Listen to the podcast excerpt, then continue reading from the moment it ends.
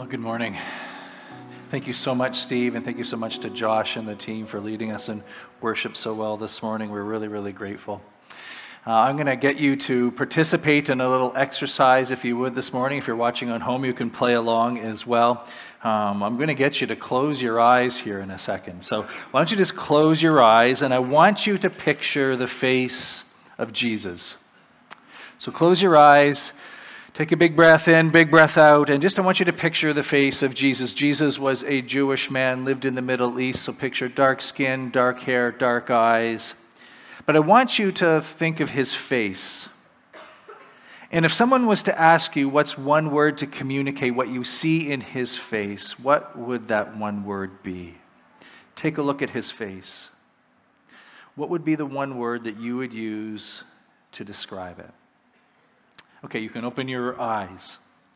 Now, maybe when you closed your eyes and pictured the face of Jesus, you were taken back to some painting or some picture that you had seen as you were growing up in church, maybe on the wall of a Sunday school classroom. Uh, maybe you can think of a, maybe a painting or some artwork that was in your home, or a picture Bible that you had as a kid that had pictures of Jesus in it. And maybe that is what you pictured. And maybe for some of you, you pictured Jesus as being, well, dour, determined, stern Maybe you pictured him just kind of, there was no expression. His face was just kind of plain or, or neutral. Maybe uh, today you pictured Jesus and he was kind of distant or he looked a little bit like he was upset with you. Here's the question I want you to think about today. Did anybody, when you pictured the picture of Jesus or the face of Jesus, see overwhelming joy? Overflowing joy delight, contentedness, overwhelming thankfulness. Well, this is the second Sunday of Advent, and we're talking about the theme of joy. And maybe it's hard for us to imagine how Jesus could have any joy with the mess that our world is in, with the brokenness and suffering of people's lives, and the sin that we see so evident anywhere. But this is the Sunday where we talk about joy.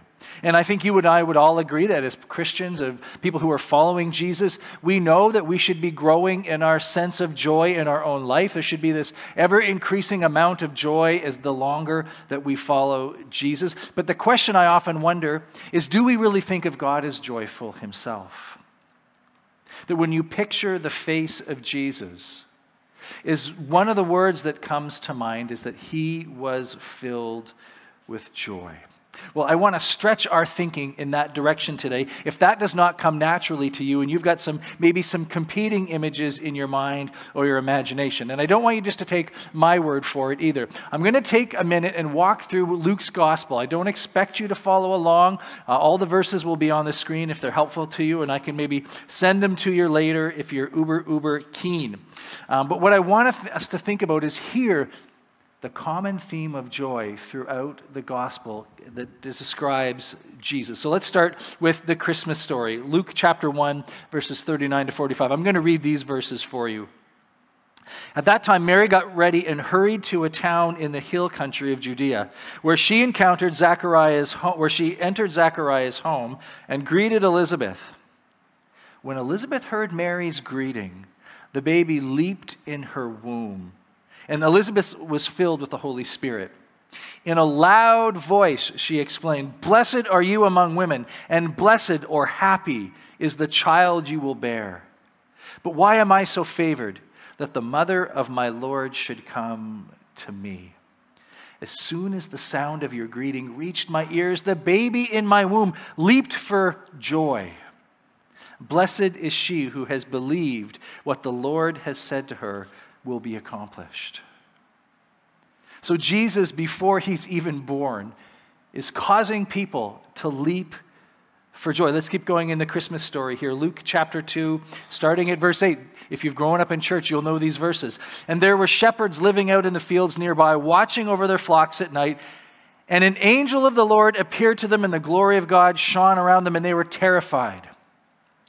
And they're thinking if God knocks on the door and shows up, you better be afraid because clearly you've done something wrong. This was their mind, this was their view of God. But listen to what happens. But the angel said to them, Do not be afraid. I bring you good news, euangelion, evangelon. I bring you good news of great joy The word that Luke uses here is the word that the Roman Empire would use when they had a big good news announcement to make. Halt the presses, let everybody know, put it out on Twitter and Facebook. A new empire or a new emperor in Rome is here. Good news. This was the word that Luke uses. And this news, he says, brings great joy.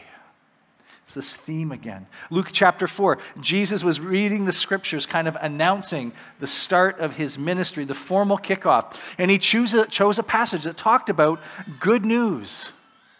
That what he has come to do is to bring good news to people, to bring joy to people. That the season of mourning and despair are over, and they're going to give way to joy and to praise. And as you read through the Gospels and see Jesus bringing people their sight, healing them of leprosy, casting out demons, bringing them back into the family after feeling lost. The overwhelming response of people is joy. That when they have an encounter with Jesus, it leads them to joy. Let's keep going because I know some of you are thinking, no, God is the angry principal roaming the halls looking for the kids who's, you know, who are skipping class like Nyland did when he was in middle school. Luke chapter 10, verses 17 to 21. Jesus sends his disciples. He's been training them and preparing them, and he sends them out to go do what he's been training them to do without going with them. They're on their own. And they come back, and they have stories to tell. And four times in those verses, the word joy appears. They are so joyful at what they got to experience. And it said that Jesus overflowed with joy because his kids, who he, he, he, prepared, went out and did what he'd asked them to do, and they came back and they were joyful, and he was joyful. And he was joyful because he knew this can be their experience from here on in, not just a one off moment. Luke chapter 15, some of you would know the three parables um, that Jesus tells to communicate what happens in the heart of God when lost people are found. And in verses 1 to 7, he tells the story of a lost sheep and the shepherd going looking for the lost sheep. And when he finds it, he throws it over his shoulder and he brings it back, and there's overwhelming joy. Joy breaking forth because the lost have been found. And Luke's gospel ends in verse chapter 24. Jesus is ascending into heaven, and it said the disciples went back to Jerusalem filled with, can you guess? With joy. Luke's gospel starts with joy, it's peppered with stories of joy all throughout, and it ends with joy. And here's what I want to suggest to you today that God is the most joyful being in the universe that God is the most joyful being in the universe. And when we see him in Christ, we experience the same joy. Do you believe that? That God is joyful? That if you were to imagine an angel shows up, you're at home today, you go home, you have lunch, you're in the kitchen cleaning up, and an angel appears there that, that would have good news for you? Great joy news? That if Jesus knocks on the front door of your house tomorrow and you open it and he's standing there, that on his face would be joy because he would be so happy to see you. Let me keep pushing us in this direction and read a passage of scripture that oftentimes we don't think about a whole lot, especially maybe if you grew up in a tradition where Jesus was kind of always mad at you. This is from Matthew chapter 11, verses 19. The context is Jesus is trying to explain to his disciples how he's different than John the Baptist. John the Baptist was his cousin, we read about earlier. And when John the Baptist was preaching, he was hellfire, brimstone. He was very eccentric. He did not really fit in anywhere. And Jesus was so radically different in his personality from John. And Jesus writes or says this to the disciples when he's trying to explain to them. He says, "The Son of Man or him he himself came eating and drinking." And they say he's a glutton and a drunkard, a friend of tax collectors and sinners. Is this how you introduce Jesus to people? When they ask you what your savior is like, well, some call him a drunkard and a glutton. And this is not Jesus, uh, you know, in any way saying he's stress eating or misusing alcohol. He's trying to capture the essence of who he is. That he is a God of joy. That if there was a party going on, John the Baptist would be standing outside of the party with his arms crossed, his brow furrowed, and just judging everybody and being mad at everybody that's there. Jesus would be inside with the party. This is his heart that God is the most joyful being in the universe. Also in the Gospels, you will see Jesus again and again spending time with children and enjoying it. And you know this about kids they can smell and detect grumpy people and they don't like them. You know that, don't you? That's why some of you, no, we, we'll leave that. Finally, in the book of Hebrews, where the author is trying to capture the essence and the wonder of Jesus to these Jewish people by using all these Old Testament imagery and symbolism. And in the first chapter, has this glorious introduction to Christ, and he talks about Christ as the author. He calls Jesus as our king. His throne will last forever. His rule, he will rule with justice. He loves righteousness. He hates wickedness. And then he ends the description of Jesus this way that Jesus was anointed with the oil of joy.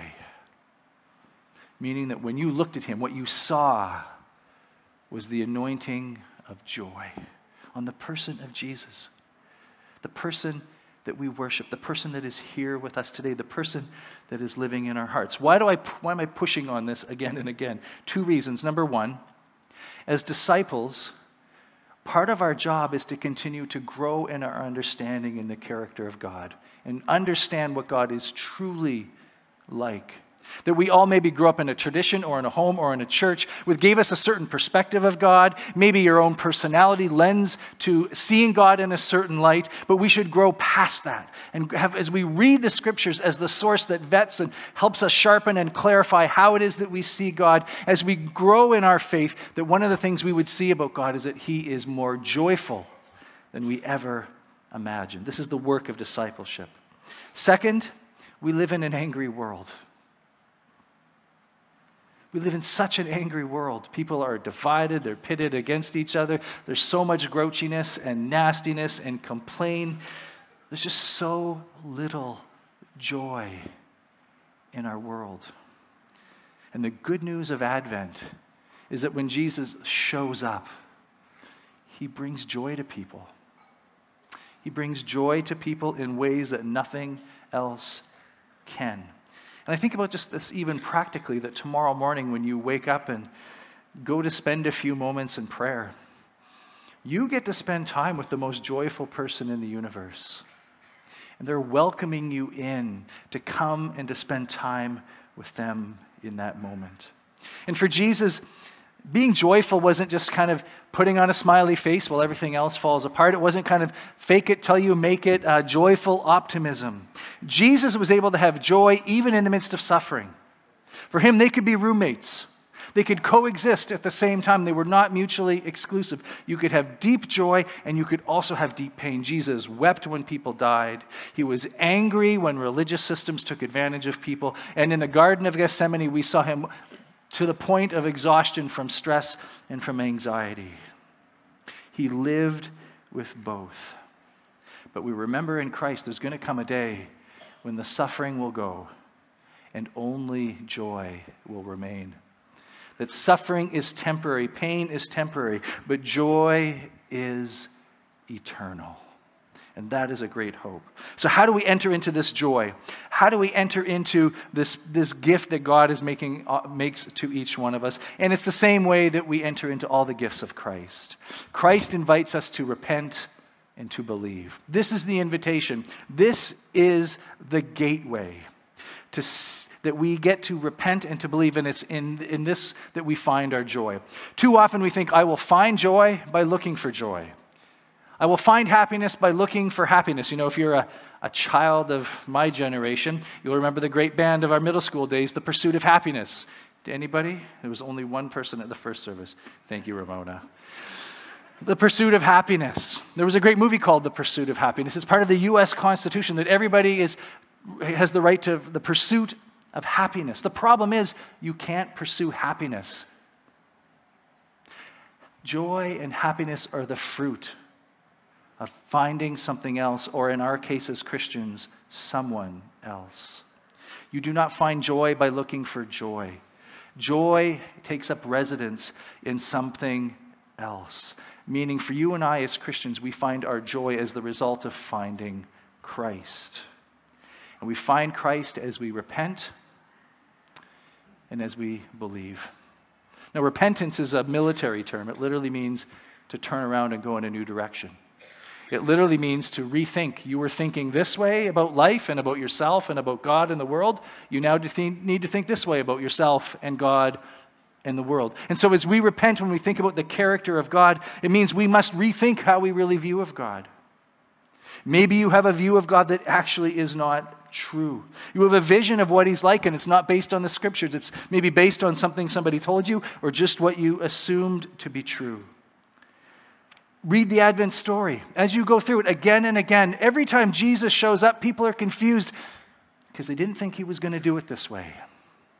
They didn't think this was what he was like. They had a preconceived idea about what God was like, and God did not fit into it. And the same is true of all of us. So as we repent, we repent of old ways, small ways of thinking about Jesus that aren't really based in the truth of Scripture. And as we come into the Advent season, our eyes are opened to the beauty of Christ, and we realize He's bigger and He's greater than we thought He was we also need to repent of where it is that we've been trying to find joy that will never give us joy. We've been looking for joy in places that were never meant to give us joy. And so we repent and confess that we are this is not going to work. This is not how Christ has designed it. Our culture is obsessed with this idea that if I can find pleasure, I will have joy. Jesus gives us great joy. And this is the wonder of Advent, a season that we're so familiar with. That we come and we discover again that Jesus is greater than we thought. And even with all the familiarity of this season, how many sermons have you heard about joy? Well, how much joy do you have? It's one thing to hear about it, it's another thing to be able to quote a scripture about it, it's another thing to wake up in the morning and to experience the joy of Christ in your heart which is what Advent comes to offer us. And after we repent, we believe. After we agree, look, God, I need to change my way of thinking about you. I need to expand my way of thinking about you. I need to stop trying to find joy in these things. Then it is I step into Christ and I lean into Him with the full weight of my life. And I say, Jesus, I'm going to really trust you for this. This is what you've promised. I'm betting my life that you are going to come through for me. There's a great quote from St. Ignatius of Loyola, and he writes this Sin is unwillingness to trust that what God wants is our deepest happiness. And maybe even today you're not convinced that God wants you to have joy. That would be heartbreaking for me to hear. God wants you to have his joy. Until I'm absolutely convinced of this, he writes, I will do everything I can to keep my hands on the controls of my life because I think I know better than God what I need for fulfillment. This is the battle of every human heart. Do I really trust God with my joy? Do I really believe that if I give my life to Him and surrender to Him, that He will give me a joy greater than I've been looking for in sex or pleasure or success or money or ease or good times? Do I really believe that Christ will give me a joy greater than all of the things that I've been trying to find joy in? Because if you believe that God is holding out on you, you will never follow Him. You'll go through the motions, but you will never fully trust Him with your life until you believe my true joy can only be found in a relationship with the most joyful being in the universe, which is what this table represents. The communion table, the Lord's table, the invitation that Jesus extends to you and I to meet with Him around this table is an invitation to repent, it's an invitation to believe, and it's an invitation to find joy. Think about this. When Jesus uh, invited us to this moment. He could have picked any symbol, any metaphor to capture what he wants to have for us and with us. He could have picked a study table with a Bible and let's get in here and get studying, and there's going to be a test at the end. He could have picked a servant's towel and said, Come on, let's go do something. We're going to go work, work, work, work. He creates He invites us to a table where there's bread, where there's wine, because He wants to sit with us. He wants to meet with us. He wants to spend time with us. He wants to enjoy this moment with us and for His joy to be ours. Somewhat fitting for the most joyful person in the universe. This is what God wants your life to have at the center is a relationship with him. And so today as we come to the Lord's table, I pray that in this season maybe there's some repenting that needs to happen in your heart. Some ways of thinking about God that maybe you need to leave behind. Some chasing after things, if I get this, I'll have true joy that you need to leave behind. And an invitation to trust Him in a way that maybe you've never trusted Him before. And maybe that would mean for you today that for the very first time you would ask Christ to truly be the Lord of your life. Lord, I want in on this life that you're inviting me into. I want to be a part of it. I pray that you would be my Lord. I pray that you would become the, the leader of my life. I leave behind my old ways. I leave behind my old things I'm chasing after. And today, I'm going to make you Lord of my life. And maybe if you're watching online or if you're here in the room today, that would be something you would pray as we gather around this table for the very first time. You would have clarity in your own heart and joy in your own heart because you know that you belong to Christ. Let me pray for us.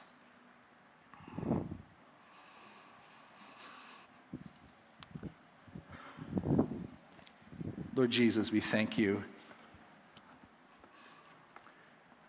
that you have invited us to be in relationship with you. That you're not holding anything back. The joy that is yours is available to us today. Lord, we admit that even as we study the scriptures and come to familiar stories like these Christmas stories, that there's more for us to learn.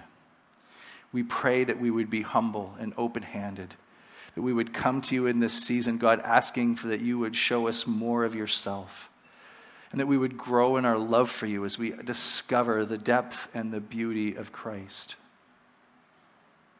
And today we just we admit there have been things in our life that we've been chasing after that we thought if we could only have them then we'd be happy. Lord, today help us to hear your invitation to come and to sit at this table with you,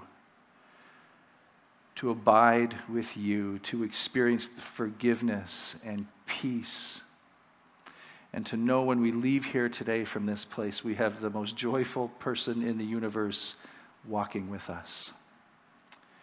We pray together now, Lord, that as we come to this table, that our hearts would be open for you to speak to us that this would be a rich moment where we experience your presence. And we pray this in Christ's name. Amen.